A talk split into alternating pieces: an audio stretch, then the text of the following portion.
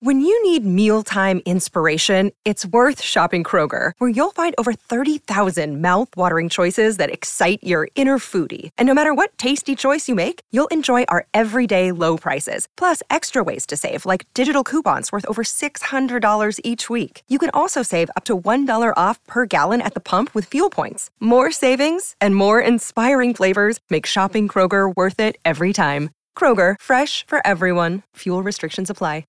Big day of footy for our WA teams, of Yeah. course, uh, down at Cockburn. Of course, it is. There's no fence at Cockburn, so anyone can go down there and watch. They had one they got pinched. Yeah. they dismantled it. Fremantle take on Adelaide, and we spoke to Nathan Van Berlo, or I did, earlier in the week because you forgot that he was coming on the show, Scotty. Uh, Oh, two days you've been sitting on that. and of course, straight after that, or not long after that, the, the game at Mineral Resources Park, which is sold out because there is a fence down there. It is West Coast taking on Port Adelaide. Um, let's chat to one man who knows a bit about the South Australian teams, I'm sure, in the pre-season and his expectation of how they'll go, and that is Bryce Gibbs from SA, uh, SEN SA on Saturday mornings, former Adelaide and Carlton star, and of course, in the number one draft pick, he knows what it's like to be at the top of the tree. Bryce Gibbs, appreciate your time.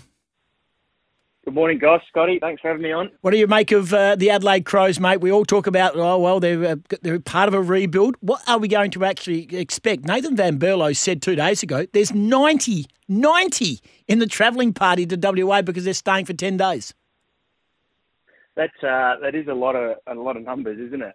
um, yeah, well, it's sort of now or never for the Crows. I think um, we have heard about this rebuild for a couple of years now, like you just mentioned. And what did they win last year? About eight games. So you'd hope they would improve on that. Um, but uh, I'm just I'm worried. I'm looking at the the teams uh, in the competition at the moment who will be pushing for for top eight.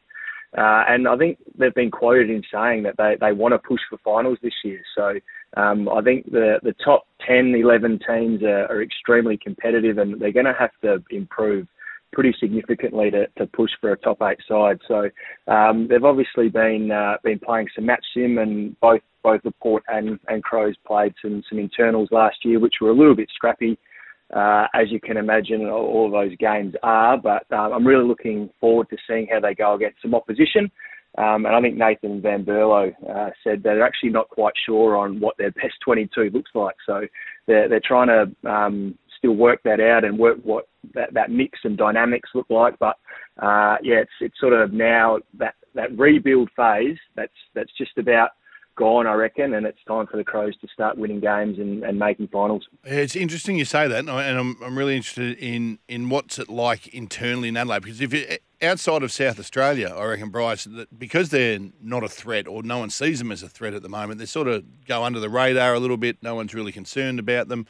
But is there pressure on in Adelaide? I, I know living there that um, you know when things aren't going well, the people can turn, people can get impatient. Is there pressure internally on Nixie and the Crows lineup? I think there is, Scotty, and I think we'll, we will see both of our SA sides um, come under a little bit of pressure this year, uh, especially if things don't quite go to plan. Uh, as you know, you guys over there being a two-team town as well, the the footy sides certainly dominate the news, and, and everyone watches them closely. So, um, as I spoke about with Adelaide, there's going to be that pressure to improve and, and win more games than they, they did last year. Uh, and on the flip side, with Port Adelaide as well, we all know they made a prelim only two years ago.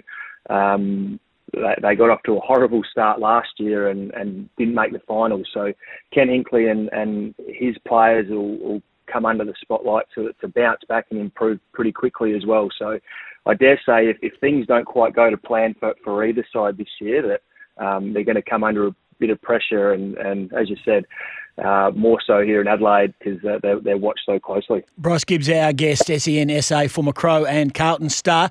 Uh, Gibbsy, uh, if there's not enough pressure on Jason Horne-Francis, there is more now because he's been given the number 18. And Kane Cornes gave him the presentation and said, well, you know, fantastic, best club in Australia, and good luck to 18.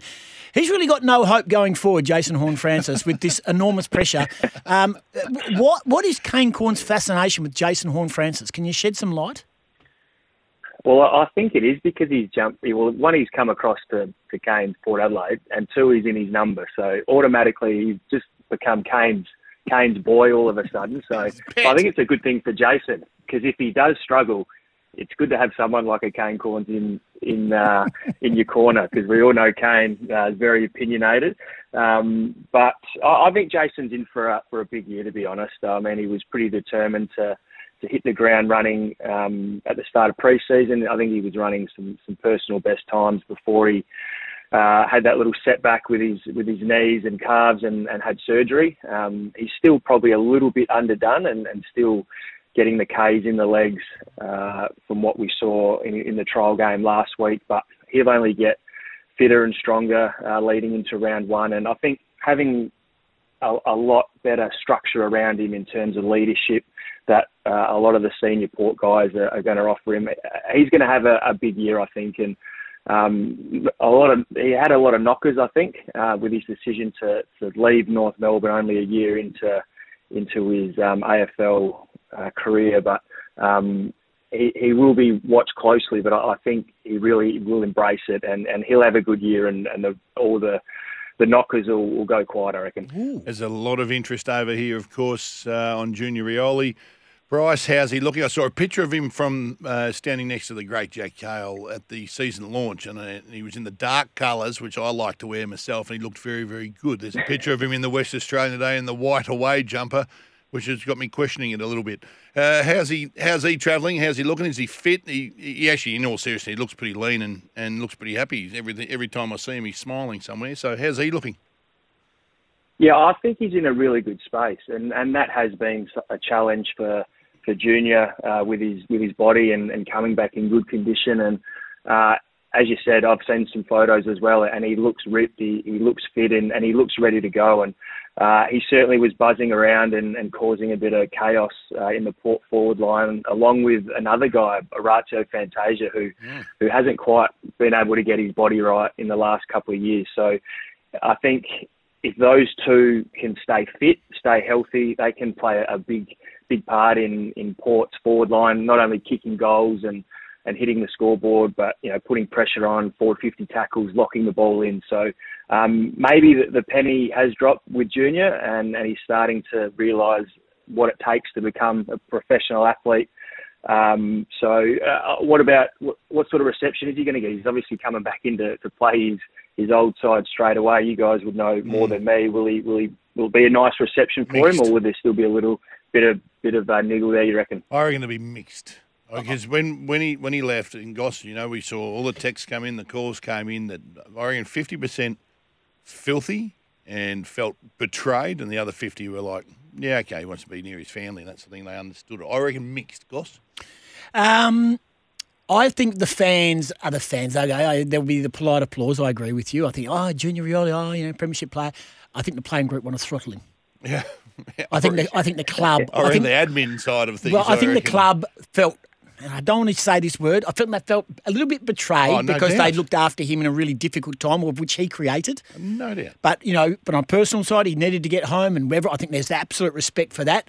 But as a business and what he could have done for that team this year as they rebuild, all he's gone is gone to a club to mm. top up because they're in a premiership window. West Coast is not in that window right now, um, and I can understand that. So you're you right, you'll Scott. Know, you'll, know, you'll know Bryce today because um, you know if you're getting booed in uh, in a pre-season game, you know that the year's going to be pretty tough. If you're getting booed, if people care enough in February to boo and carry on, you know you're in for a tough. And Eagles year. fans are good at booing.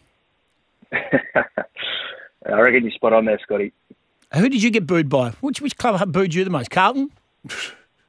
And that's when you were playing with uh, them.